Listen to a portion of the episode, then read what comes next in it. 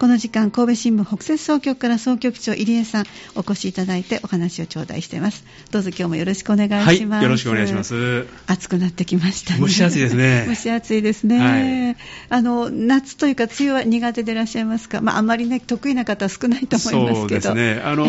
冬よりは夏の方が好きなんで。そうなんですか、はい、多少の暑さは大丈夫なんですけども、でもやっぱり蒸し暑い、今日なんかすごく蒸し暑いですよね。そうですか。ちょっと出てなかったんですけども、気温は、ね、25度ちょっといかないかぐらいなんですけど、湿気が多いんですね。すごくなんかムシムシした感じがね、なんかこう夏の暑さっていうのが思い出した感じがしますね。そうですか、はい、体がまだねついていかないのでね、はい、こういう時はちょっと躊躇なくまずはちょっと涼しい状態を作って、はい、体調管理をしっかりされていかないと。そうですね、夏に向けての体作りが大事ですね。思いますね。いつもこちらにお越しいただくときに季節のねお話いただいておりますけども、さあそれでは早速中に入っていきましょうか。今日のお話は、5月12日の三田阪神版に出ております記事をピックアップしてくださいました。三田陶芸の森四つ辻にオープンという伝統の三田青磁魅力発信基地に、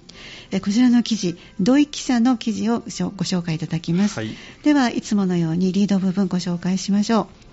江戸後期に一世を風靡しながら昭和初期に一度は消えた三田青磁、その魅力を発信する三田陶芸の森が三田市四つ辻にオープンしました。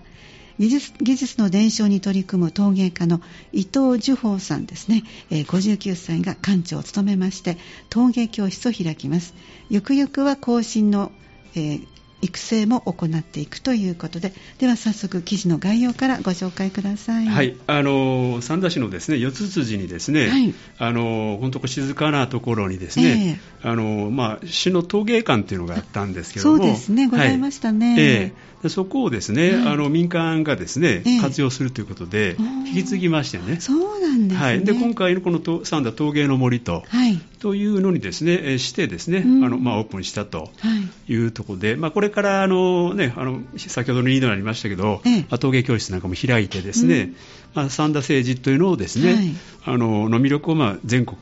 というかね市内外にですね、発信していこうというようなことなんですけども、三田青磁というのはですね世界三大青磁と、ね、言われるぐらいのもんなんですけども、江戸時代、1799年にですね、生産が始まったということは言われてまして、見られるとそのすごい淡い緑色のね、そうですね、翡翠のような感じの色ですよね。そうです、はい、ちょっと独特なですね青磁なんですけども、それとすごく繊細な模様がですね特徴なんですね、はい。見れば三田青磁かなというのが分かるんですけども、その昔は、そういうことで全国に流通する、ね、一大産地だったんですけれども、ですね、次第に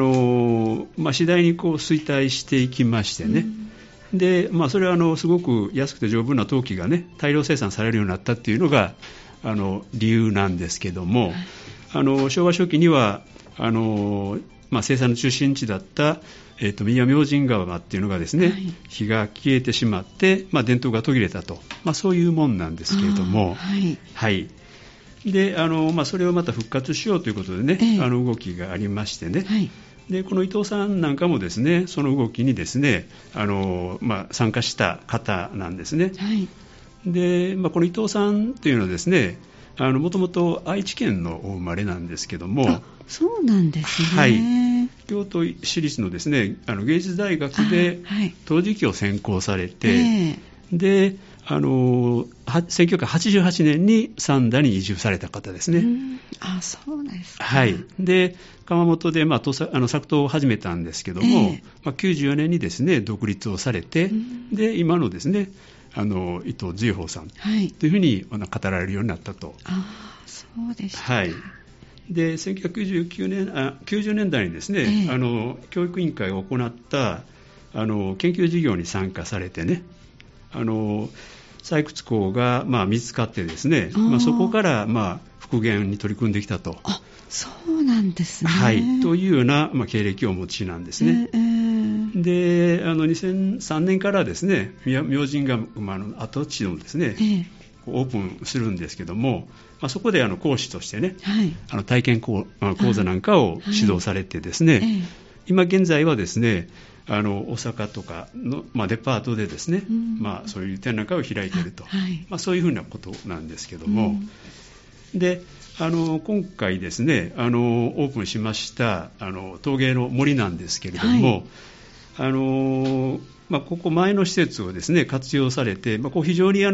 施設が充実してるんですね。ああそうなんですね、はいまあ、1階には吹き抜けのですね作陶室がありますし、はい、で奥には窯が2つ、ね、あるんですね、はい、で2階にはですね作品の展示室があって、これは今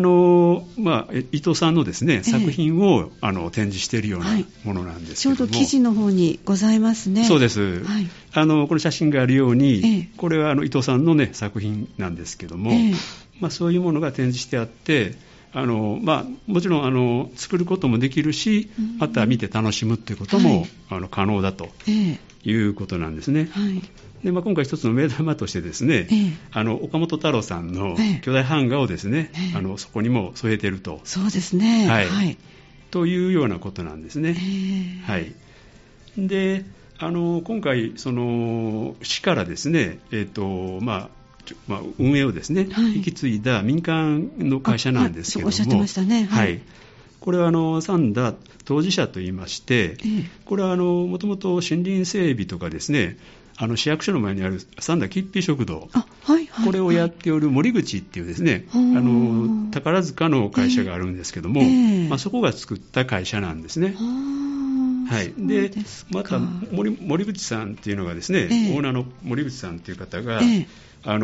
まあ、きっぴ食堂の、まあ、食器に伊藤瑞穂さんが作った、青磁を、ね取り入れたんですね。あそうなんですね、はい、でそれですごくまあ、魅力に取りつかれましてね、で伊藤さんの展覧会を、ね、プロデュースするとか、まあ、そういうような活動をされている方なんですけども、まあ、その方が作った会社でですね引き継いで伝統の三田製紙をですねどんどん魅力を発信していこうというようなことで取り組みが始まったというようなものなんですね、はい、そうなんですね。じゃあもう陶芸教室もこの記事によりますと、はい、ご紹介がありますね。もう始まるんですね。そうですね、でまあ、一般の方でも、まあ、作っていただけるような、ね、指導もしていただけるということなんで、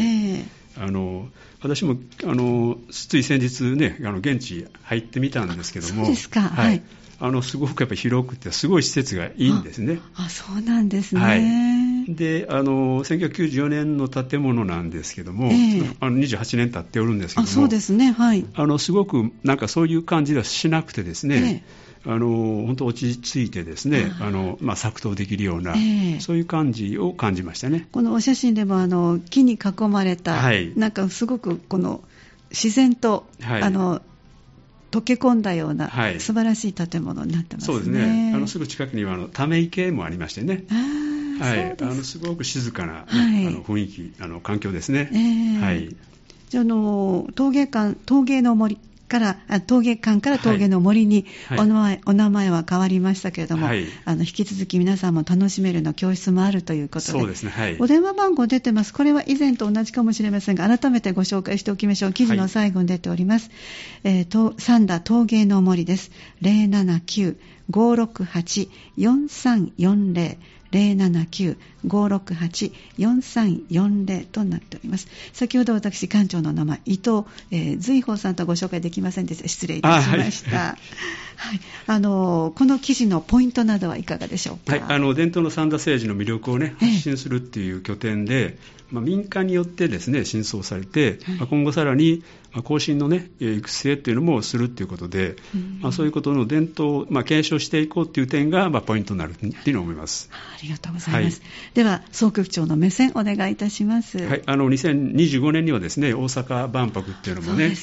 りますんで、まあ、そういうものを含めてですねまあ、どんどんこの拠点のですねで魅力を発信していってほしいというふうに思います。はい、ありがとうございました。ぜひ皆さんもとても焼き物に関心のある方は三田多くいらっしゃいますよね、はい、ですからぜひこちらの方もお出かけいただきたいと思います。今日も神戸新聞オンライン神戸新聞北摂総局の総局長入江さんにお越しいただいてお話を頂戴しました。どうもありがとうございました。はい、ありがとうございました。また次回よろしくお願いいたします。はい、よろしくお願いします。